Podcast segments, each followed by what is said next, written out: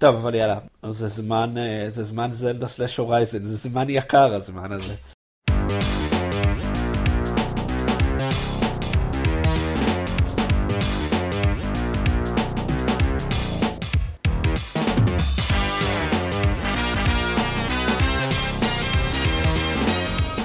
גיימפוד, הפודקאסט שלו במשחקים גיימפד, פרק 162, אני דן זרמן ואיתי עופר שוורץ, דורון יעקבי, ארז רונן, לחלק מהפרק. אתה ממש קורא מהליינאפ? כן.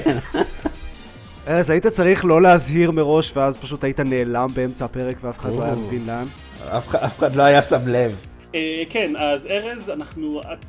אז יצאו קצת משחקים בשבוע האחרון. כן, יצאו קצת, כן, משחקים, קונסולות. כאילו כל המפיצות הסתכלו בשעון, כזה, אוקיי, עוד רגע מרץ, יאללה, עכשיו אפשר להוציא את כל המשחקים בעולם ביחד. והם גם לא מפסיקים, אני מקבל מיילים על עוד review copies של עוד דברים, שנראים מעניינים בסך הכל, אבל דודס, תפסיקו. אני עוד לא הסתכלתי בכלל על ביקורות של, כאילו... ניאו וניר אוטומטה וכל מיני דברים כאלה שיוצאים עכשיו שאין, יש לי שני משחקים ממש גדולים לשחק בהם עכשיו, אני לא הולך להגיע לזה בקרוב. ויש שני משחקים ממש גדולים ודדליין לפני שיוצא Mass Effect חדש. כן. אומייגוד, זה גם קורה. כן, זה מוזר. זה תקופה ביזארית ואני, כן, אנחנו טובעים. כן, אז אנחנו, ארז, הכרנו אותו בכוח מהנינטנדו סוויץ' החדש שלו, כדי שהוא יוכל לספר לנו קצת על הנינטנדו סוויץ' החדש שלו. כן, קיבלתי היום נינטנדו סוויץ'. והוא חדש. זהו, אני אחזור אליו, ביי. רגע, ליקקת כבר את השלטים? לא, זה לא השלטים, זה הקלטות. אוקיי, ליקקת כבר קלטת? לא, רגע, אתם לא יודעים את הסיפור שהתחלתי להגיד? לא. אוקיי, אז ג'ף גרצמן מג'יינט בום, באיזשהו שידור חי שהם העבירו, הכניס בשביל הבדיחה קלטת של הסוויץ' לפה. ואז הוא ירק אותה בגועל, ואמר, יש איזה טעם נורא. ואז עוד עיתונאים ניסו לעשות את זה, ואמרו, what the fuck, יש איזה טעם נורא, מה קורה כאן? ואז אני חושב שפוליגון או קוטאקו יצרו קשר עם נינטנדו, ונינטנדו אמרו, כן, הקלטות מאוד קטנות, אנחנו לא רוצים שילדים יבלעו אותם, אז עטפנו אותם בחומר מאוד מר, מסוג החומרים שמורחים שבעלי חיים לא ילקקו דברים. ומה שקרה כמובן ברגע שהם יצאו בהצהרה הזאת, זה שכל רדיט ניסה ללקק את קלטות הנינטנדו סוויץ' שלו. אתם מכירים? זה מזכיר לי את Griffin's Amiibo Corner, אתם מכירים את זה? זה סדרת סרטונים קצרים של פוליגון, שאחד האנשים שלהם, גריפין מקלרוי, עושה... ביקורות על אמיבו, ומה שהוא מבקר זה איך הם נכנסים לו לפה. נשמע טוב. נשמע בין הדברים. זה משעשע למדי. שאתה לעשות עם אמיבוים, אז אתה יודע. רגע, אז טעמת קלטת או לא? לא, עוד לא קיבלתי קלטת. יש לי משחק אחד שהזמנתי פיזי, והוא לא, הוא יגיע רק. מקווה ש... מעניין איזה משחק. One Two Switch. את זלדה קניתי דיגיטלי כדי שאני אוכל להתחיל לשחק בו היום. אז טעיתי. One Two Switch לא רציתי כל כך לקנות, אבל הוא היה מאוד זול באיזה אתר שאני קונה ממנו, אז כבר אמרתי, יאללה, נו. וקניתי דיגיטלית היום את זלדה ואת, איך קוראים למשחק הזה? לא סניפר קליפרס, צ'יפר קליפרס. מעין משחק אינדי מוזר כזה לשניים עד 4 שחקנים, חמוד. וקיבלתי מהד ארצי קוד ביקורת ל-IM צטונה, שזה משחק JRPG שכבר יצא די מזמן לפלייסטיישן ולאקסבוקס. ול-PC לדעתי. ול-PC, נכון. שיחקתי ממש רק בזלדה, זאת אומרת, התקנתי את הכל, ראיתי שהכל עובד, ושיחקתי, אני חושב, בערך שעה וחצי של זלדה. סיימתי ממש שנייה לפני שהתחלנו להקליט. סיימתי את האזור הראשון, שהוא סוג של טוטוריאל, לדבר מה אתם רוצים לשמוע, קודם על זלדה, הסוויץ'. על הסוויץ', אוקיי. האם אתה מאוהב? אני, זה מגניב. הדבר הכי מגניב זה כאילו זלדה זה לא משחק, אני משחק במקביל ואני אשאר לדבר על הורייזן זירו דאון, שהוא משחק שנראה מהמם, זאת אומרת, האיכות הגרפית והכל מדהים. זלדה זה לא ככה, זאת אומרת, רואים שזה משחק שהוא חצי דור אחורה, והוא לא משתווה ללקוח, גם לא של הפלייסטיישן 4 והאקסבוקס 1 הרגילים, לפני הפרו והסקורפיו, שלא לדבר על מחשבים. ועדיין העובדה שהוא רץ על טאבלט, כי הסוויץ' בתכלס זה טאבלט, אז יש בזה משהו די מדהים. כן, זה מה שאמרתי על הסוויץ' מלכתחילה, שזה מגניב בתור כזה חצי טאבלט, השאלה היא האם זה יחזיק מים בתור קונסולה. אני חושב שכן, תראה, זלדה נראה משחק טוב לפחות לפי, שוב, שיחקתי מעט מדי בשביל לדעת, הביקורות מאוד מאוד אהבו אותו, ובאופן כללי, תראה, גם אם הוא בכוח של נניח פלייסטיישן 3.5 כזה, אז זה יספיק למריו ולפוקימון ולזלדה ואולי מטרויד. נינטנדו גם תמיד יודעת לנצל מאוד טוב את הכוח של הפלטפורמות שלהם. איך הג'ויקון? הג'ויקון הם לא מדהימים, הם מאוד מאוד קטנים, אז כשאני משחק אתה יכול לשחק בזה בהנדהלד מוד, שזה אתה תוקע את הג'ויקון בצדדים של הסוויץ' ואז נראה כמו פלייסטיישן ויטה, וזה די בסדר. אבל אז זה לא על הטלוויזיה, לא? כן, כן, זה מצב נייד, אבל בסדר, אפשר לקחת לעבודה וכו'. ואתה יכול להכניס אותם לגריפ, שזה מעין תושבת כזאת, שאתה מחליק לשם את שניהם, וככה שיחקתי בזלדה רוב הזמן. ומצד אחד לא הרגשתי שזה מאוד לא נוח, זאת אומרת, לא הרגשתי שזה מוזר כששיחקתי. אבל גם לא הרגשתי שזה מאוד נוח? כן, הכפתורים קטנים מדי, הכל צפוף קצת, זה שחיק, וגם הסכמת כפתורים בזה די ביזארית, מסוג המשחקים שקפיצה זה בכפתור העליון, בכפתורי פנים, לא בתחתון, וזה משהו שמאוד קשה להתרגל אליו.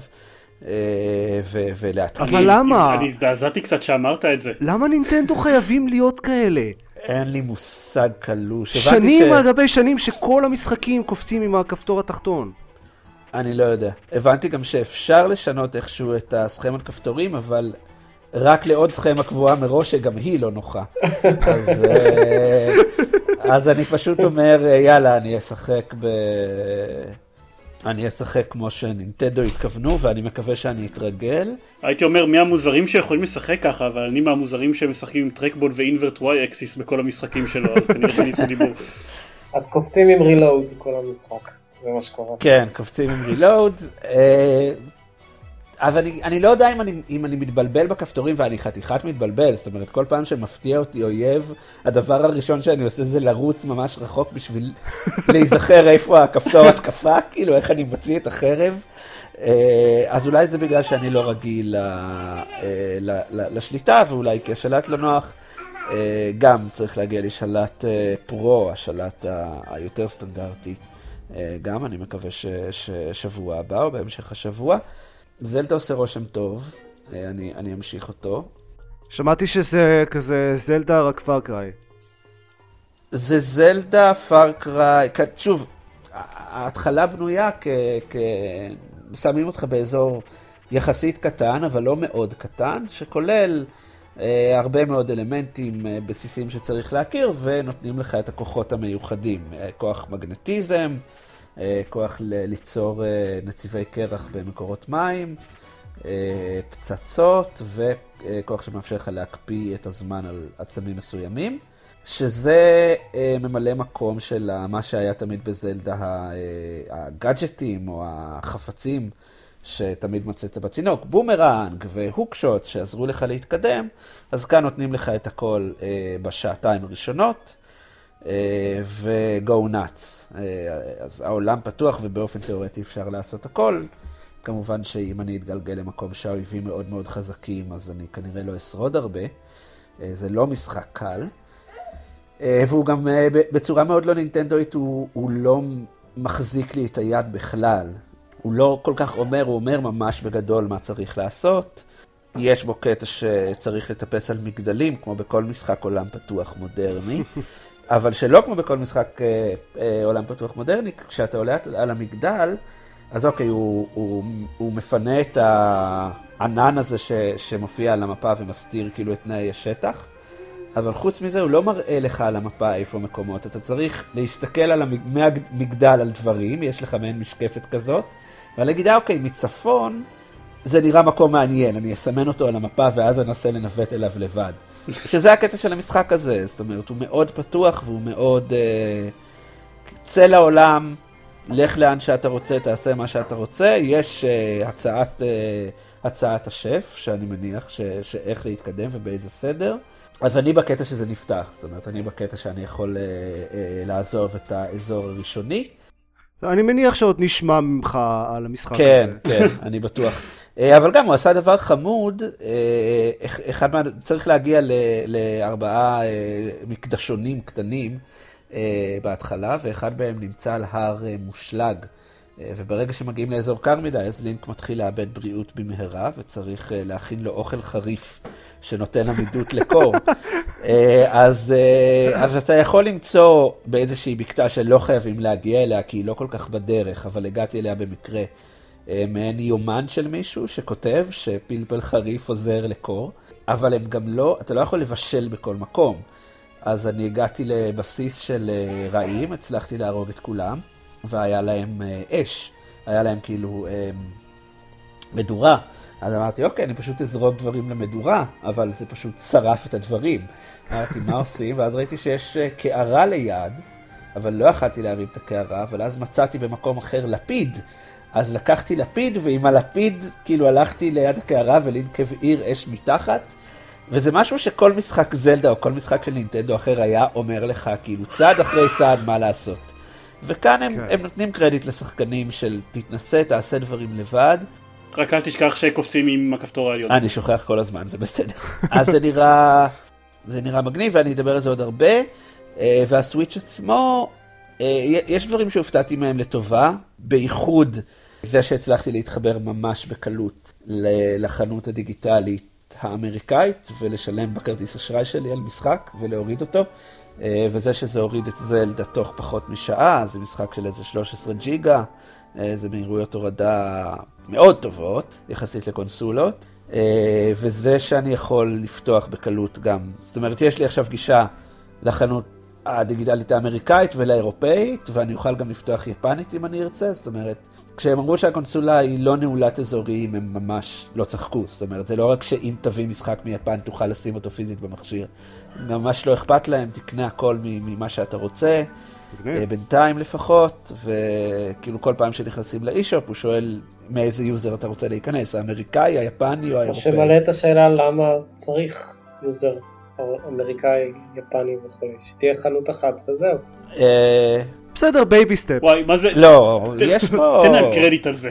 יש ענייני לוקליזציה גם, יש משחקים שיוצאים רק ביפן, כי אין טעם להוציא אותם אפילו, כאילו, הם לא הוציאו משחק רק ביפנית בחנות האמריקאית. הייתי מוותר על האירופאית, אבל אם אני מקבל קודם לביקורת, אז הם אירופאים, אז אני צריך גם חשבון בזה. כן, אני עדיין מחזיק את החשבון PSN הישראלי שלי בשביל זה. גם אני. יש לי אמריקאי וישראלי בפלייסטיישן. באקסבוקס לפחות זה הכל מאוחד. זהו, אז הקונסולה היא טאבלט שנראה טוב, והיא מרגישה הכי גאדג'טית ממה שקונסולות של נינטנדו היו הרבה מאוד זמן, זאת אומרת, זה מרגיש הרבה יותר סטרדי מהווי יו, או מהווי אפילו, ונותר לראות איך יהיו המשחקים הבאים, זאת אומרת, זה... נינטנדו כן הכריזו על איזה 60 משחקי אינדי שהולכים לצאת בחצי שנה הקרובה, חלק מהם מעניינים אותי, ולחלק, לפחות לסטארדיו ואלי, חיכיתי לגרסת הסוויץ'.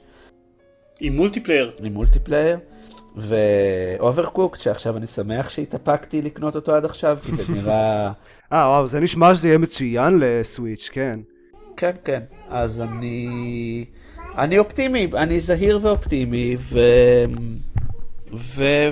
ומרוצה בינתיים, כאילו זה גם צעצוע חדש, אז מן הסתם אני אהיה מרוצה. ובטח בפרק הבא אני גם אהיה יותר נינוח ואצטרף לכל ההקלטה וכבר יהיה יותר... הכי מבאס שהתכוננתי להקליט אנבוקסינג והיה לי תוכניות ואמרתי אני גם ארוך קצת ואני זה ואז אני משתמש באייפון בשביל להקליט וידאו כי אין לי מצלמת וידאו אחרת ואז מהר מאוד גיליתי שאין לי מספיק מקום על האייפון בשביל להקליט כאילו יותר מדקה וידאו ואז הייתי צריך... אני יכול לבזבז עכשיו חצי שעה על למחוק קטעים מהאייפון, או שאני יכול פשוט לשחק בסוויץ' וזרקתי את האייפון הצידה. אבל אני מגניב. אני מניח שזיירמן ואני כן נקליט איזה וידאו בימים הקרובים ונעלה אותו לאתר. אם נצליח לתאם. ובינתיים כיף, קונסולות חדשות זה כיף, אפילו כשאין של נינטנדו, אולי במיוחד כשאין של נינטנדו. אפילו כשאין של נינטנדו אז יש בהם גם בדרך כלל איזה כזה פקטור של הן מפתיעות, אתה לא יודע מה אתה הולך לקבל. אקס-פקטור, כן. תעבוד החנות, לא תעבוד החנות, אני אצליח לשחק. מה אם יעשו הפעם החבר'ה האלה? יהיה פרנד קוד, לא יהיה, יש פרנד קוד, בשביל להוסיף אנשים עדיין צריך לכתוב סדרת ספרות כמו מספר ICQ כזה. ראיתי את זה ממש לפני הקלטה. כן. שהי, הפרנד קודס חזרו. כן, אני מניח שהם יבטלו את זה בעדכון עתידי, אני מניח שזה פשוט לא היה חשוב להם. טוב? כן, כיף. ייי. ועוד דבר שהוא כיפי ממש, ממש, זה Horizon Zero Dawn שנראה לי... אני רוצה. כן, אני רוצה פשוט, כי אני משחק אחר לדבר עליו. למרות שאני כנראה שיחקתי בו הכי פחות מכל האנשים ש... רגע, עופר, כמה שיחקת בערך? כן? לא יודע. אני לא יודע. שיחקתי בו, אני לא יודע כמה, שיחקתי בו הרבה. איפשהו בין הרבה לכמות כלשהי של זמן. אני לא זוכר כמה שיחקתי בו.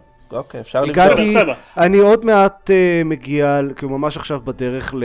איך קוראים למקום הזה? Baywatch, Day Tower. אוקיי, אז בהרבה, כאילו, סבבה. מה קורה איתכם? אוקיי, אני קיבלתי אותו ביום. מה שקרה איתי זה טורמנט. לא, בסדר, הכל בסדר, כן, אני זה, אבל זה... לי היה יום ערב אחד לשחק בו בינתיים, אבל שחקתי בו די הרבה, ואני משחק במשחקים גם ככה לאט, אבל עדיין שחקתי בו די הרבה.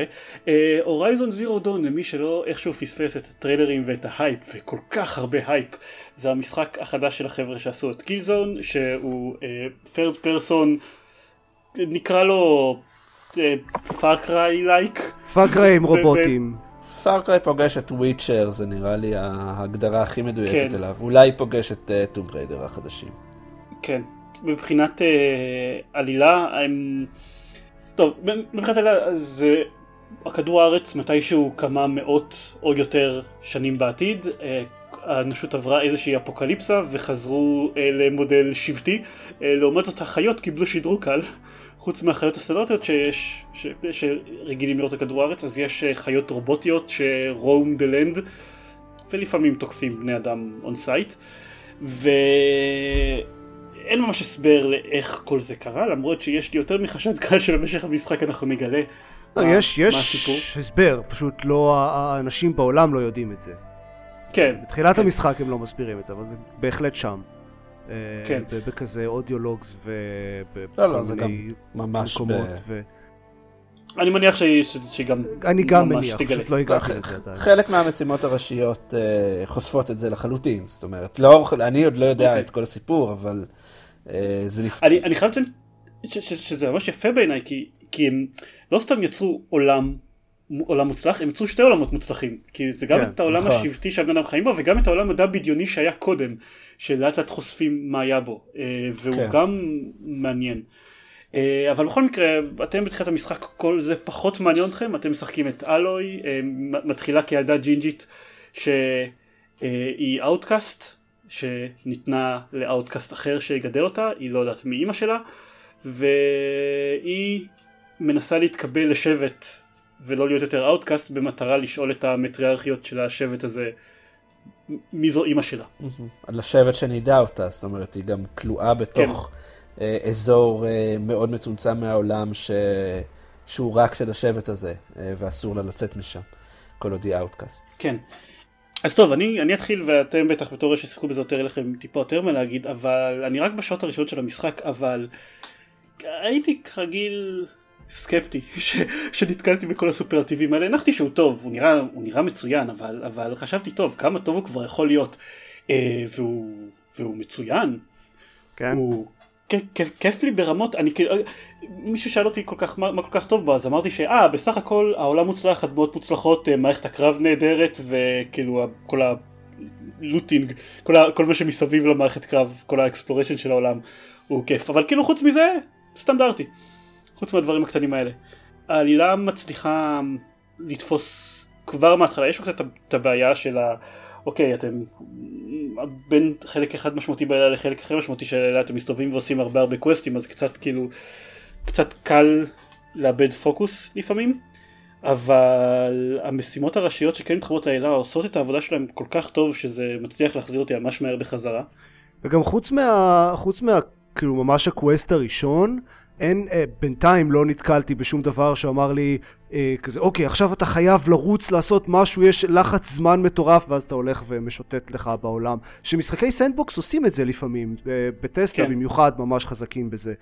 וכזה, עכשיו רודפים אחריך, אתה חייב לרוץ למקום הזה ולעשות ככה, ואז אתה משוטט לך על הצד השני של העולם, מלחם בכמה אנשים, עושה קצת קרפטינג, בונה לך בסיס, נכון, היה את האנשים האלה, את הדבר הזה שהייתי צריך לעשות. אז רגע, אם זה משחק מהסוג של מלא אייקונים על המפה, ואתם מרגישים צורך ללכת... לא כל כך. המון, לא, אתם... אפשר לקנות...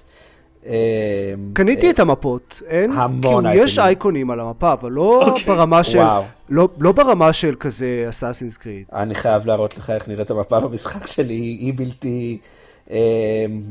טיפסתם על מגדל כבר? כן. לא, אז אני לא רוצה להגיד בדיוק מה זה, זה הפעם הראשונה שטיפסתי על מגדל במשחק הזה, זה יכול להיות שזה יהיה מה שנקרא moment of the year מבחינתי. זה היה מאוד מגניב, וגם זה מוסיף עוד אייטמים למפה, יש לי המון אייטמים למפה, יותר אייטמים ממפה. אבל אוקיי, טוב, אז כנראה שכן. רגע, שאלה חשובה נוספת לגבי משחקי אופן וורד, יש פסט טראבל בין נקודות במפה? כן, אבל הוא עולה משאבים. כן, אבל לא, פסט טראבל קיץ האלה מקבלים אותם כאילו בכל מקום, יש לי איזה 15 ואני בקושי משתמש בהם. לפחות לשלב מסוים. וחוץ מזה, כל עוד אתה הורג כל חזיר בר שאתה נתקל בו, תמיד יהיה לך מספיק... משאבים כדי להכין fast travel kits. אני קצת מרגיש ששומע בזה. כל פעם שאני רואה או שומע חזיר בר, כי הם עושים, אפשר לשמוע אותם גם, אז אני צועק פיגי ומתחיל לרדוף אחריו. ואז תופס אותך רובוזאור ואוכל אותך. כן, הרובוזאורים מצוינים.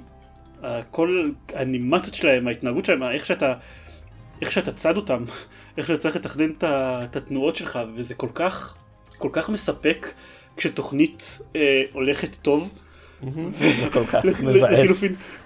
כל כך פניק אינדוסינג כשפתאום איזה וואצ'ר רואה אותך ואז כזה ואתה צריך לברוח כשאיזה, לא יודע, אני לא זוכר איך קוראים לגדול הזה שניצחתי, יש 3 כאלה רודפים אחריך. כן, הם ממזרים.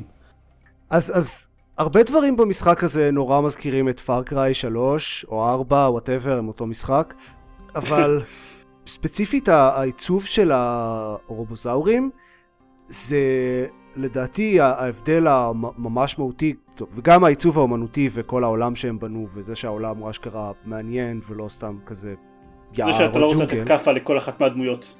גם, אבל מבחינת המכניקה, העובדה שהם לא סתם פשוט לקחו חיות בר הקראיות ואמרו, אוקיי, איך זה יהיה ללחם בדוב, איך זה יהיה ללחם בנשר, איך זה, whatever, הם אשכרה, היה להם את ההזדמנות לעצב את האויבים במיוחד, ויש להם כזה סט של אויבים שלכל אחד יש את החוזק שלו, ונקודות תורפה, וסגנון לחימה שונה, וזה עושה את זה ממש מעניין לדעתי.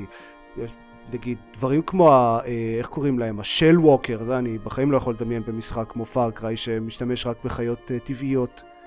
זה קצת נשמע כמו The Witcher.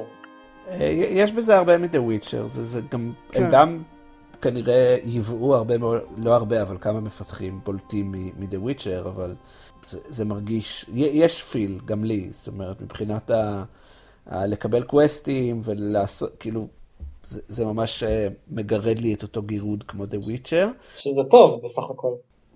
מצוין, אני שני דברים, גם לא ציפיתי למשחק הזה, לא ציפיתי מהמשחק הזה לכלום, כי אני מאוד לא אהבתי את סדרת קילזון, זאת אומרת, מצאתי אותה מאוד גנרית בצורה מכניסה. דיברנו על זה קצת בצ'אט שלנו, זה כל כך קונטרה לקילזון. זה כל כך לא גנרי.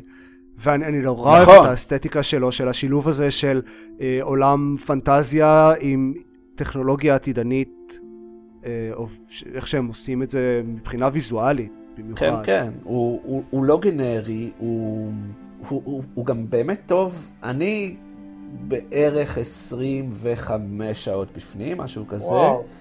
ורק... כמה אחוז? אני לא יודע. איזה דרגה אתה? אני דרגה 29 או 28, משהו כזה. אוקיי. אני רק עכשיו הגעתי ל-18 או 19. זה פשוט הדרגות כאילו פשוט עולות כאילו כל הזמן. אבל אני, אם אתה רק עכשיו מגיע לדייטאוור, אז אני עוד די הרבה אחרי, מבחינת המקום, הכמות מפה שפתוחה לי, וגם אני משתדל לעשות הכל, וכנראה שיש עוד הרבה משחק לפניי, כי עכשיו הבנתי, יש קטע שאתה בטוח שאתה הולך למשימה האחרונה, וגם אחריו יש עוד איזה 5-6 שעות, אז לא חסר לי, והייתי בטוח שברגע שאני אתחיל את זלדה, לא, אני אזנח אותו, כי זלדה זה סדרת המשחקים האהובה עליי, ולא בא לי לסנוח אותו, זאת אומרת, אני מאוד רוצה להמשיך לשחק פה גם הערב, בשביל לא לאבד את המומנטום, כי מישהו נפל שם מהשולחן. הרגתי את המיקרופון שלי. כן. המומנטום שלך פגע באופר. כן, וכי יש משימה ראשית שתחשוף עוד קצת על העולם, שאני ממש רוצה לראות כבר הערב, אז אני עוד מעט אשחק בו קצת. ורק שוב, 25 שעות האחרונות, רק ממש בשעה, שעתיים האחרונות, אני מתחיל להרגיש את ההרגשה של אוקיי, כבר מבחינת גיימפליי, אני יודע את כל מה שצריך לדעת. זאת אומרת, יש את השיטה כאילו עד עכשיו עוד דאגתי להתנסות ולהחליף כלי נשק, ורק עכשיו כבר אני כאילו מרגיש בטוח בסטאפ, בציוד שלי ובדרך שאני ניגש לקרבות, ואני מקווה שהמשחק ימשיך להפתיע אותי גם הלאה, אבל גם אם לא, העובדה ש25 שעות אני כאילו רק עכשיו מרגיש שאני מכיר אותו, זה די מטורף. גם עוד איזה משהו קטן שאני רוצה להגיד, המשחק הזה גם עושה, עוד דבר שעושה מאוד מאוד טוב שקצת הפתיע אותי, הוא עושה קיץ' מאוד מאוד טוב, כי יש לו, אני שלחתי לחבר ביוטיוב, סליחה, לא חבר ביוטיוב, שלחתי לחבר שלי לינק לטרנינג מונטאז' של אלוי, של הדמות הראשית, לינק לסרטון שזה ביוטיוב, והוא כאילו, זה הכי טרנינג מונטאז' 80s, כשגלית ראתה את זה הם רק כזה, היי, הם עושים לנו סימבה. כן, כשזה התחיל אמרתי, רגע, מה באמת הם הולכים לעשות עכשיו טרנינג מונטאז'? זהו, ובכל זאת זה עובד, הוא כאילו כתב לי של, יואו, זה כל כך קלישאה הדבר הזה, ואני על סף דמעות פה. זו התגובה שקיעה יותר חשוב במועצה. הוא בונה, להגנתו יאמר שזה גם היה עם הקטע שלפני זה, השיחה שלה עם אבא שלה. הוא בונה את הדמויות שלו ממש ממש טוב, ובגלל זה אפילו כשהוא צ'יזי ברמות זה עובד. זהו. והדמות הראשית ממש מגניבה. כן. אגב, ראוי לציין. כן, כן. כן, אני דווקא חושב הכתיבה בפועל, זאת אומרת הדיאלוגים ואיך שהם בונים את הדרמה, זה החלק הכי חלש של המשחק, אבל הסיפור מספיק טוב בשביל, הסיפור והדיבוב במיוחד של אלוי מספיק טובים בשביל להשכיח את זה ממני, חוץ מחלקים מאוד... אני הרגשתי שהבעיה היא בעיקר בסייד קוסטים. כן, כן. קוסטים הראשיים... נכון, יש... בקוסטים הראשיים היא סבבה לגמרי. אז בין השורות אני מבין ככה שאתם ממליצים על המשחק. איזה כיף מצלח, כן. אני לא ציפי, אני באמת, אני כל כך מבסוט מהמשחק הזה, ואני כל כך נהנה ממנו, והעובדה שהצלחתי לשחק פה 25 שעות, יש לי אותו שבוע וחצי, שבועיים, משהו כזה. איך הצלחת לשחק 25 שעות בשבוע? זה טירוף. לא, בשבועיים, אבל... בשבועיים עם תינוקת. עם תינוקת, בדיוק. אני פשוט מוותר בשבילו על שעות שינה, וזה, כל מי שמכיר אותי יודע שזה לא משהו, כאילו, לוותר על שעות שינה מבחינתי, זה בדרך כלל לא אופציה, אבל אני כל כך נהנה ממנו שאני מוכן להקריב, ואין לי מושג איך אני אסתדר עכשיו גם עם זלדה, ועם, לא יודע, הגיע וויילדלנדס עכשיו, שאני רוצה לנסות, וניר, ומה לעזאזל, מה לעזאזל. מה לעזאזל? אני רק אציין, אגב, כי אנחנו נשפכים עליו כל כך, מי שממש לא אוהב משחקי סנדבוקס, אז זה כאילו, זה משחק סנדבוקס, ויש לו את הבעיות הרגילות שמגיעות עם משחקי סנדבוקס, כמו שיש מלא דברים שהם סתם collectibles גנריים, של לך למקום ותחפש באיזה שטח גדול עד שאתה מוצא איזה דבר קטן שאתה צריך לאסוף שם, או הרבה דברים שחוזרים על עצמם, ואז אתם אומרים, טוב, די, אין לי כוח לאסוף עוד עצים, או להרוג עוד watchers, או דברים כאלה, זה כבר פינאץ. המערכת ניהול מלאי, whatever, לא טובה. האינבנטורי קצת מאפן, יש מעט מדי סייב פוינטס לפעמים, ויכול להימחק לכם חצי שעה של התקדמות, אם אתם עושים איזה טעות. זה נשמע נורא. לא, דווקא לא, זה לא... ראוי לציין שאני משחק על הרמת קושי הכי גבוהה, אז זה מאוד קל למות בקרבות אם עושים טעות קטנה, כי האויבים עושים המון נזק. כן, כן, כן, עוד משהו ש... כן, כאילו, אם נפגעים, קל מאוד להתחמק מפגיעות במשחק הזה, אבל כשנפגעים זה כואב. זאת אומרת, גם הרובוזאור או אויב אנושי הכי פשוטים, יכולים לקחת לך שליש מעמד כוח במכה אחת, בקלות. רגע, שאלה, אפשר לצאת מהמשחק אבל, כאילו בפלייסטיישן אתה יכול בדרך כלל לחבות את המשחק, וזה פשוט חוזר לאותה נקודה. בפלייסטיישן, הפלייסטיישן יש לו את הרסט מוד, והוא עובד בכל משחק ששיחקתי באחד עכשיו, וזה עובד מצוין. זה אגב, אני לא חושב שדיברנו על זה אף פעם בפודקאסט, אבל זה אחד הדברים הגאוניים של ה-PS4, שאפשר פשוט לכבות אותו ואז להדליק אותו ולחזור חזרה, והוא עולה ישר לתוך המשחק, לתוך המקום שכבר הייתם בו. זה גאוני, זה מה שצריך להיות בקונסולה. כן, לא, זה פיצ'ר נהדר, אבל גם לגבי מה שאופר אמר, זה לא שחסרות נקודות שמירה על המפה, אתה צריך למצוא מדורות ולהדליק אותן, ואז הן הופכות לנקודות שמירה. אז אם אתה דואג, וברגע שאתה רואה ברדאר שלך שיש מדורה קרובה ללכת ולהפעיל אותה, אז אתה תמיד תהיה במרחק של איזה 3 דקות מנקודה לנקודה. פשוט אם לפעמים אתה לא שם לב, או אתה ככה הולך במסלול עקיף. וגם תחסת לשם פסט רבל. כן, ברור.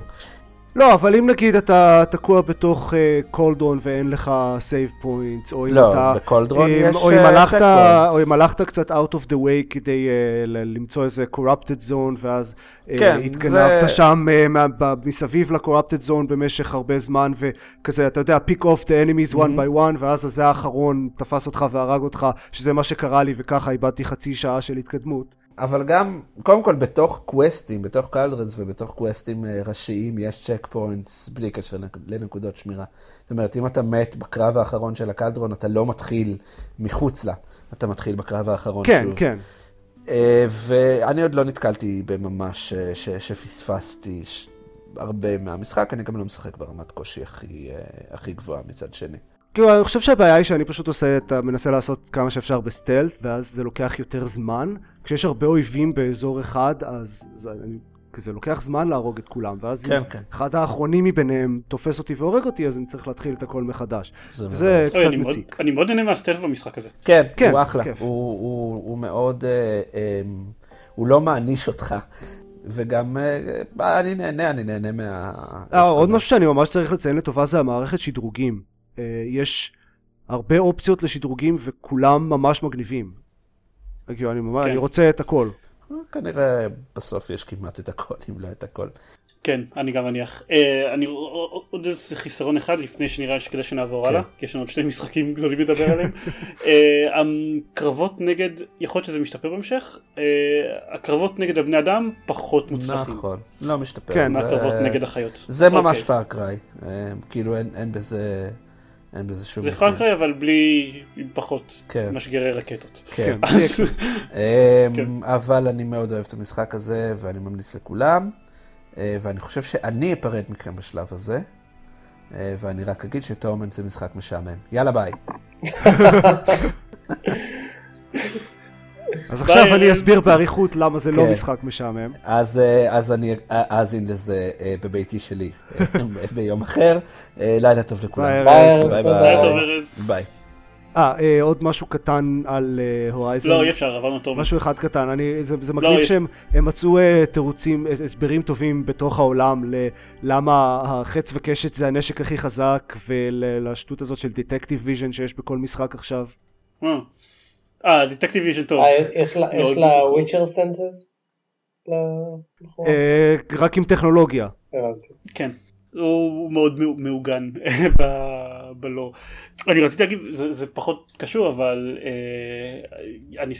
אני גם משחק הרי בדום, עכשיו אני משחק בקצת פחות, כי משחק בהורייזון זירו דון, וגם אני אוהב איך שבדום, למרות האפס תפקיד שאלה משחקים במשחק, הם מנסים לתת הסבר לכל דבר שיש בו, כולל העמדות ריפוי, אז הם מנסים לתת הסבר טכנולוגי לאיך הם עובדות, והדבר החביב עליי זה שהסבר לתכנות ריפוי זו כאילו הקומוניקט של החברה שמייצרת אותם. אז אומרים ששימוש בתחנת ריפוי עלול לגרום לסחחורת וכאבי ראש, אז אם זה קורה לך פשוט תכניס את היד למכונת ריפוי שוב ותחזור על זה עד שזה עובר. זהו, אז טורמנט, כן. אז הסיבה שלא ששיחקתי בהורייזן רק הרבה ולא מלא, זה שבאותו יום יצא גם Torment: Tides of Numenera, סוג של המשך רוחני ל-Planescape Torment, שהוא אחד המשחקים האהובים עליי, מ-99 נדמה לי. זה היה בקיקסטארטר לפני לא זוכר כמה שנים, ועכשיו הוא סוף סוף יצא. הרבה מהאנשים שכתבו את Planescape Torment המקורי, ועכשיו נמצאים ב-In Exile, ו-Torment: Tides of Numenera מכיל הרבה מאוד מהקווים הכלליים, דברים קונספטואליים כאלה שחושבים עליהם בהקשר של טורמנט. יש דמות ראשית עם עבר לא ידוע ושם לא ידוע וחוסר יכולת למות. יש מיקוד מאוד חזק על דיאלוגים ולפתור בעיות דרך דיאלוגים. יש עולם מעניין שצריך לחקור ולגלות. יש הרבה לדבר עם ה-companions, עם ה-party members, ולעשות דברים ככה. זה מאוד טורמנט. זה מאוד טורמנט, לפי מה שהבנתי, לטוב ולרע, כשהרע זה כאילו אתם צריכים לקרוא מאות אלפי מילים. אז מה שאמרתי להגיד, זה לא משחק לאנשים שרוצים אקשן. זה הדאונסייד של טורמנט. זה משחק מאוד verbose, רובו טקסטואלי. אני חושב שחלקים גדולים מהמשחק היה אפשר להחליף בכזה choose your own adventure book, בלי לאבד יותר מדי, אבל כן יש בו קרבות ויש בו דברים שצריך כזה לפתור חידות מעניינות, ויש בו מכניקות ומערכת RPG מעניינת למדי. אני ראוי לציין, אני בעיר הראשונה עדיין לא יצאתי, שיחקתי 13 שעות בטורמנט ועדיין לא יצאתי מהעיר הראשונה של המשחק. שזה גם היה בפליינסקייפ טורמנט ככה. כן. אבל שם זה היה כזה, תבילית איזה 30 שעות בעיר הראשונה ואז שעה בכל אזור אחר. אז אני מנחש שזה יהיה דומה גם פה, אבל בינתיים אני עדיין בעיר הראשונה אז אני לא יודע. שוב כמו בפליינסקייפ טורמנט יש פה שילוב של פנטזיה עם טכנולוגיה, למרות שפה זה הרבה יותר דגש על הטכנולוגיה.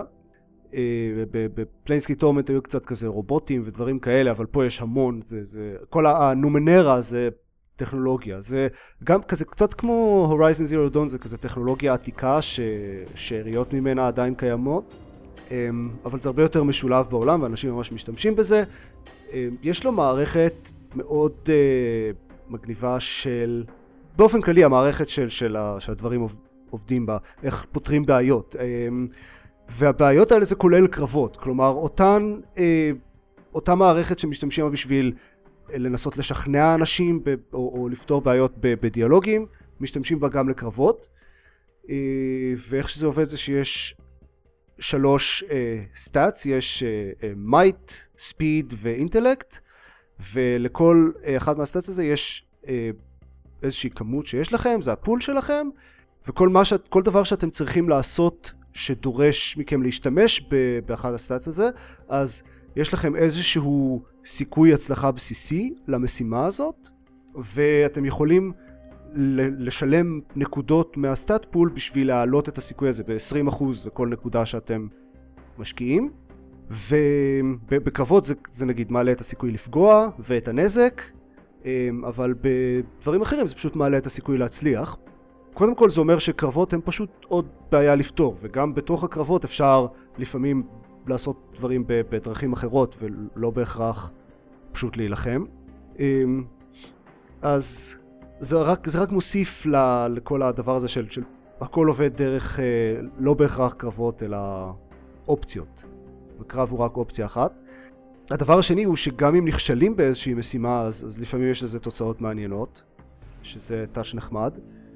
נגיד ניסיתי לבנות איזה משהו ולא הצלחתי, אז במקום זה בניתי משהו אחר שהוא גם שימושי. אוקיי. יש מצב שלא הייתי שם לב, כי ישר הייתי עושה לואוד. משחק מאוד מבהיר שיש תוצאות טובות לפעמים גם לכישלון, או לפחות מעניינות. אז כאילו חוץ מזה הוא קודם כל מראה לך מיד אחרי הוא מראה לך את התוצאה של הגלגול שעשית, אז זה לא אתה יודע, זה לא משחק אקשן שהכל בכזה זורם ואתה מיד כזה, לא, שיט, לא. זה משחק איטי ומאוד דליברט. אתה, עידן, אתה אמור לעוט על המשחק הזה, לא? אני זוכר בצעירותנו לא הפסקת לדבר על פליינסקייפ טורמנט. זה נכון? פליינסקייפ טורמנט היה מעולה. הוא גבוה בווישיסט שלי, אבל יש גבול לכמות משחקי העשרות שעות שאני יכול לשחק בהם בכל זמן נתון, ואני רוצה מתישהו לסיים הורייזון כדי שגם אתה תוכל לשחק בו. נכון, זה חשוב. זה בעצם פילנטרופיה. כן. זאת הסיבה שאני משחק בטורמנט. אני מקווה שאני אצליח להגיע לעבוד השנה. אז מה שממש חשוב לציין על טורמנט, הוא כתוב מצוין. כן, זאת הנקודה שבה ארז, הוא לא משתתף, אבל זאת הנקודה שבה ארז חולק עליך. הוא מעניין, וגם העולם וכל הפרמיס של איך שהעולם בנוי, הדמויות, אני כבר זרקתי 2 קומפניאנס, כי מצאתי קומפניאנס יותר מעניינים שיכולו להצטרף אליי. יש דמויות מגניבות, יש קווסטים מעניינים, הם משקיעים בכתיבה אפילו של התיאורים הכי בסיסיים, וזה מורגש, זה מורגש כי צריך לקרוא כל כך הרבה במשחק הזה, אז זה חשוב שמה שקוראים יהיה מעניין. אז כן, פה ושם יש איזה, אני לוחץ על איזה משהו ואז קולט שהוא לא חשוב, אז אני כזה skim the description, אבל רוב הדיאלוגים והדברים המרכזיים באמת כתובים סבבה, גם מבחינת הטקסטים עצמם וגם ברמה הגבוהה יותר של מה שקורה. העולם הזה מעניין, אני באמת מחכה לראות מה יגיע, וכאילו זה ששיחקתי פה 13 שעות בשבוע שיצא בו הורייזן זירו דאון, צריך להבהיר כמה המשחק הזה מעניין. אבל אין בו רובוזאורים. לא שנתקלתי בהם עדיין. יש תמנון מכני ענק. אוקיי, בסדר. אז רגע, רק להבהיר, במשחק הזה אין דיבוב בכלל, נכון? אתה רק קורא את הדיאלוגים של כל הדברים. יש קצת voice acting, זה מאוד דומה למה שהיה בפליינסקייפ טורמנט המקורי, של לכל דמות יש כזה כמה שורות פה ושם, שאתה יכול כזה, זה קצת יותר ממה שהיה בפליינסקייפ טורמנט, אבל לכל דמות יש כמה שורות, במיוחד לדמויות הראשיות, לכל ה-NPCs וזה, זה רק טקסטים, אבל לדמויות הראשיות יש פה ושם כזה שורות של voice acting, ואז אפשר כזה לקבל תחושה של מי הדמות הזאת, אבל הרוב זה בטקסטואלי, פשוט לקרוא. אוקיי, צריך סבלנות. כן, זה בהחלט משחק שדורש סבלנות. וזה בהחלט משחק שהוא לא לכל אחד, אבל אנשים שאוהבים את הסגנון הזה, זה משחק מעולה בינתיים. אוקיי. אוקיי. מאוד מעניין, כן. אין לי משהו להעיר על זה. זה היה חוד משעשע עם ארז היה פה. אבל לי אין משהו להעיר על זה. אני יודע שארז לא מסכים, אבל... תמור, לא בשביל כולם. אני רוצה להגיע לזה, אמרתי, משחקי תפקידים של סוד שעות זה בדרך כלל לא כוס התה שלי. אם היה סיכוי שמשהו ישבור את זה השנה זה טורמנט, בגלל החיבה הקלה שיש לי לפלנסקייפ טורמנט מפעם, אבל אני פשוט מקווה שזה יקרה, אני מקווה שאני צריך להגיע לזה. לא. ומאלה למשחק, אומנם פחות חדש, אבל לא פחות חשוב שדעתי לא דיברנו עליו. דורון. היי, כן, אז אני שחקתי בהיטמן החדש, חדש ישן, חדש כי עכשיו יצאה כל העונה, בעצם זה משחק אפיזודי, באמת לא דיברתם עליו בפודקאסט? לא חושב, לא, בטח לא בשלב הזה, כי אולי דיברנו עליו בשלב מוקדם יותר של העונה. כן, אז שיחקתי עד כה בשלוש האפיזודות הראשונות של היטמן, וזה משחק כיפי, אני מאוד נהנה. כן, שמעתי עליו דברים טובים, לא יצא לי להגיע אליו בסוף, אבל... אז... כן, זה משחק די שונה מ... כאילו אפילו לא הייתי קורא לו משחק התגנבות, זה לא ממש משחק שמתגנבים בו, זה יותר משחק התחזות. כל הפואנטה במשחק זה... יש לכם מטרה שאתם צריכים להרוג, והרעיון הוא למי אתם צריכים להתחפש בכל רגע נתון כדי שתוכלו להתקרב עוד ועוד למטרה שלכם. אני אתן דוגמה שהמצאתי, כי אני לא רוצה לספיילר, אבל נגיד שאתם צריכים להתנקש באיזשהו מנהל של רשת מלונות ידועה, נגיד. לא, כאמור, לא קיים במשחק. אתם יכולים להתחפש לאורח במלון כדי שתוכלו להתגנב למלון ולהתקרב.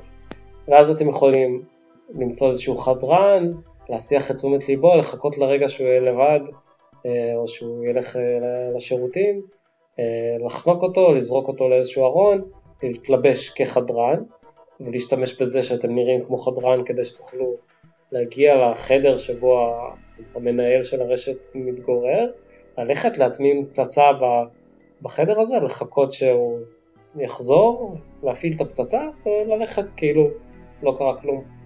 או לחילופין, אתם יכולים להתחפש למאבטח, להתקרב אליו, לראות לו בראש. אתם יכולים להתחפש למלצר, להרעיל לו את המזון, וכולי וכולי וכולי. כאילו לכל משימה יש באמת 1,000 דרכים שונות שאתם יכולים לבצע אותה, והמשחק מרמז לכם על זה, יש כל מיני צ'אלנג'ס כאלה שאתם יכולים להסתכל כאילו, ואז לקבל טיפה רעיונות, איזה סוג של דברים אתם יכולים לעשות. אז זה די פרי פורם, כאילו אתם לא חייבים להסתכל על הדבר הזה. אבל זה נחמד לעשות, אפילו אחרי שמשחקים, זה נחמד להסתכל על זה ולראות, וואי, אני יכול לחזור ולעשות את זה שוב ככה, אני יכול לחזור ולעשות את זה שוב ככה. לכן אני חושב שזה באמת עבד טוב בתור משחק אפיזודי, כי כשאין לך את השלב הבא לשחק בו, אז כאילו זה גורם לך, אוקיי, בואו נשחק בזה שוב ונעשה את זה בדרך אחרת. אני האמת, עשיתי את זה קצת בהתחלה, אבל... כשיש לי כאילו משימה חדשה לגמרי עומדת ומחכה, כשיש לך את כל המשחק, כן. אז בא לי כבר לעשות את המשימה החדשה, ולא לעשות את השחק שוב. טוב, אבל הבחרתי לזה ריפלי וליו. יש לזה מלא ריפלי וליו, ויש משהו מאוד מרגש, הייתי אומר, וכאילו עכשיו להיות כל פעם מישהו אחר, ולנסות להתנהג כמוהו, ולנסות לא לראות חשודים, ותמיד יש את האנשים, המשחק מסמן לך מי הולך לחשוד בך. אתם צריכים כאילו להתחמק או להתרחק מהם או להסיח את דעתם או משהו כזה כדי שתוכלו להמשיך. וזה כיף, אתה מרגיש ערמומי וחכם כזה. וזה גם נורא כיף שכאילו הכל פתוח ואפשר לתקוף את המטרה באיזה דרך שרוצים. אז בסך הכל מומלץ, אבל אם נחזור לדיון הקודם, של האם המשחק גורם לי לרצות לישון פחות, אז פחות, זה לא, כלומר, זה לא משחק שממכר אותי, או אומר, וואי, אני חייב לחזור לשחק בזה.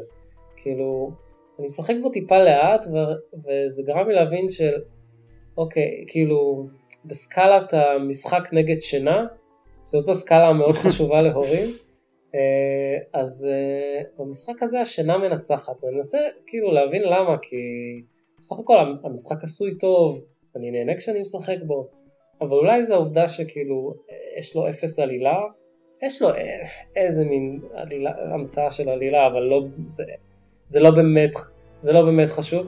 טוב, היטמן. כאילו, אין עלילה, אין דמויות, הכל זה סביב המטרה, התחפושות, השלבים שבנויים מאוד יפה, אבל בדרך כלל אני כאילו משחק, מסיים את המשימה, ואוקיי, זה לא שיש לי איזו מוטיבציה חזקה לחזור ולעשות את המשימה שוב ולהתחיל את המשימה הבאה. אז זה מה שזה, אז זה פשוט משחק כזה, שזה גם בסדר. זהו, הורייזן וטורמנט לשניהם יש עלילה מעניינת ועולמות מעניינים, ואתה רוצה לראות לאן זה ממשיך. היטמן זה פשוט, זה כאילו, זה כיף, אבל זה לא שיש לך סיבה להמשיך בהכרח. הוא יותר, היטמן יותר על ה... יותר ארגז צעצועים, הקצת של ארגז צעצועים של הסקאלה. אפילו הייתי שם אותו בקטגוריה של משחקי ספורט באיזשהו מובן, כשהספורט הוא רצח. אוי, זה לגמרי, זה כל כך ציטוט הקופסה של המשחק. כן, כן, זה קצת ככה כשאני חושב על זה, כן. גם כשאני אשחק כאילו, לא יודע, פיפה או משהו עם חברים, אז זה לא שכאילו, וואו, אני חייב לחזור לשחק בפיפה עם חברים. זה כיף בזמן שאתה עושה את זה, וזה כיף לעשות את זה בצורה הכי טובה שיכולה להיות, ובצורה הכי חמה, וכאילו, וגם אתה מקבל ניקוד על כמה הצלחת לעשות את זה בשקט, וכמה לא מצאו שום גופה שעשית, וכולי וכולי, כמה צ'אלנג'ס השלמת. אז באמת אתה רוצה להגיע לסקור הכי גבוה. כן, יש בזה מן הספורט. אז זהו, היטמן, נחמד. אני אמשיך לשחק בו עד שמשהו אחר, כנראה, יבוא. עד שאני אחזיר לך את הפלייסטיישנים. לא, עד Mass Effect אני יותר עצמי. כן, גם זה מעבר לפינה, נכון. אגב, אם טיפה נחזור, הורייזון לגמרי נראה לי, זה משחק שבקרון אני קיבלתי עותק מדניס שסיים אותו. זה נראה לי לחלוטין משחק שאני גם מקנה אותו יום אחד, כי זה נראה כמו משחק שאני ארצה מתישהו ביום מן הימים להגיע בו ל-100%. לא יודע, אבל נראה. זה לחלוטין משחק שקניתי ולחלוטין לא משחק שאני אגיע בו ל-100%, אני לא בקטע של 100%. במשחקים מסוים כן. מצד שני, אני הייתי גם בקטע של 100% של פארקריי 3, ואז הגיע אחרי זה השני שלו, ואז החלטתי, היי, אולי אני לא בקטע של 100% בפארקריי 3 יותר. אז נראה. נראה איך הוא צריך להחזיק לקראת סוף המשחק. כן, זהו, סיימנו את המשחקים שלך? אנחנו רוצים לדבר על... רגע, יש לי עוד, אני נזכרתי בעוד תלונה אחת על הורייזן. אוקיי. שני דברים קטנים שממש ממש מעצבנים אותי במשחק הזה. אחד זה שיש לו... כמה שורות שאלה אומרת לפעמים שחוזרות על עצמן כל כך הרבה יותר מדי. יש באיזשהו שלב מקבלים את היכולת לעשות override לרובוטים, ואז כל פעם שאני נתקל ברובוט שאני עוד לא יכול לעשות לו override, היא אומרת I don't know how to override this machine. נכון, אוקיי, shut up about it. וזה כזה, אוקיי, אין לי מה לעשות לגבי זה, למה היא אומרת את זה כל פעם? זה דבר אחד. והדבר השני זה שהכפתור של סטלט קיל הוא אותו כפתור של אם מה שאתה מנסה להרוג הוא טיפה יותר רחוק ממה שחשבת, אז להרביץ לו עם מלא רעש ולמשוך כל אויב בסביבה אליך. שזה עיצוב מצוין. כן, קרה לי פעם אחת. קרה לי כל כך הרבה. ברחתי. זה הבדל של כאילו פיקסל בטווח. בדרך כלל אני לא נופל על זה, אבל כן, אבל זה בהחלט יכול לקרות. אבל אני מרגיש שצריך לאזן את זה עכשיו במשהו טוב שלא אמרנו. דיברת פשוט על ה-voice, על הפשורות שהיא אומרת לפעמים, אז זה הזכיר לי שהקאמבקס שלה בדיאלוגים כל כך מצוינים. אני לא יודע מי, דיברנו קצת על כמה שהדיאלוגים במיין קווסט הם יותר טובים, אבל כתבו לה...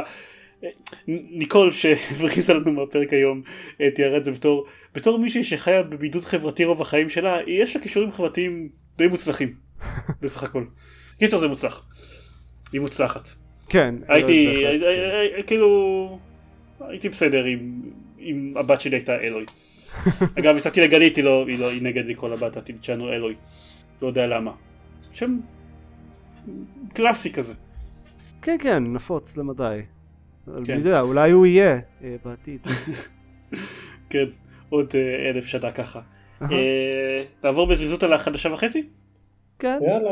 אוקיי.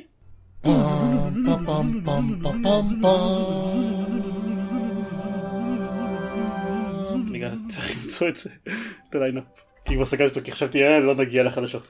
טוב, אז יש לנו...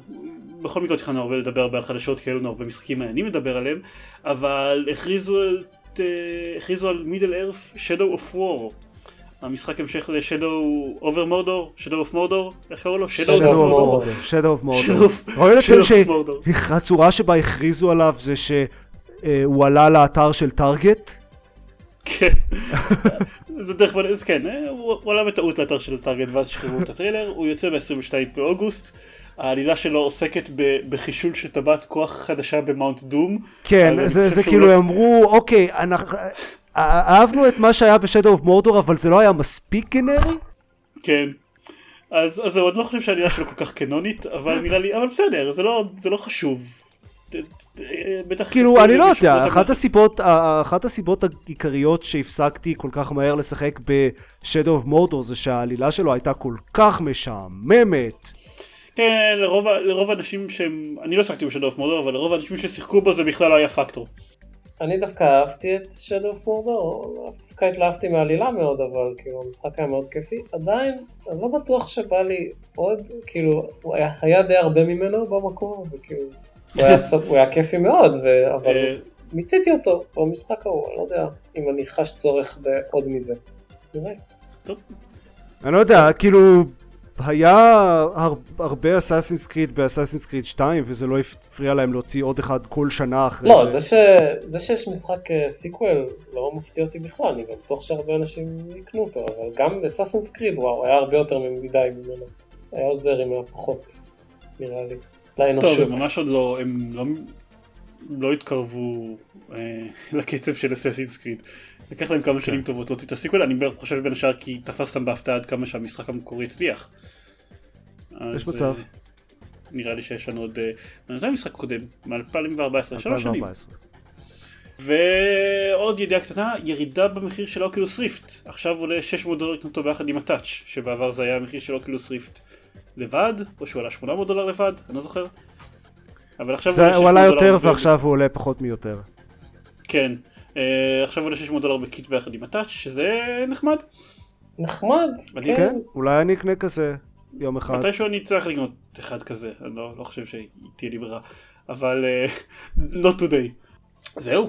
אם אני אסיים את כל הצ'ורס שנשארו לי היום מספיק מוקדם, אז אני אוכל לשחק עוד חצי שעת משחק בהורייזון. כן, צריך ללכת לשחק עוד. אני לא יודע מה, יש לי יותר מדי דברים לשחק. רגע, מס אפקט יוצא בעוד שנייה כאילו 27 במרץ נדמה לי. אוקיי, אז קח את הזמן עם הורייזון זירו דון, מאמין שיש עוד איזה 3 חודשים עד שאני אגיד אליו. אני זוכר את מה שאני אמרתי עליו בפרק סיכום בשנת 2016 שדיברנו על ציפיות ל-2017 ואמרתי שאני לא מצפה לשום דבר ב-2017 ואמרו לי כזה הורייזון ואני אמרתי כן, בטח יהיה סבבה. אני אמרתי שזה המשחק שאני הכי מצפה לו ב-2016.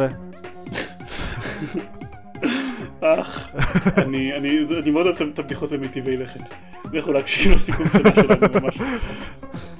טוב, אז זה הכל.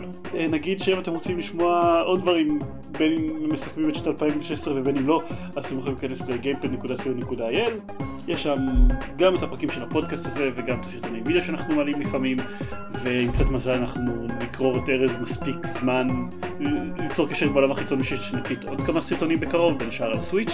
יש לנו גם עמוד בפייסבוק וחשבון בטוויטר שאתם יכולים לעשות להם לייק או פולו או whatever things שאתם רוצים לעשות עם עמודים בפייסבוק וחשבון בטוויטר, וזה הכל. להתראות לכולם. ביי. ביי ביי. אני הולך לשחק משהו.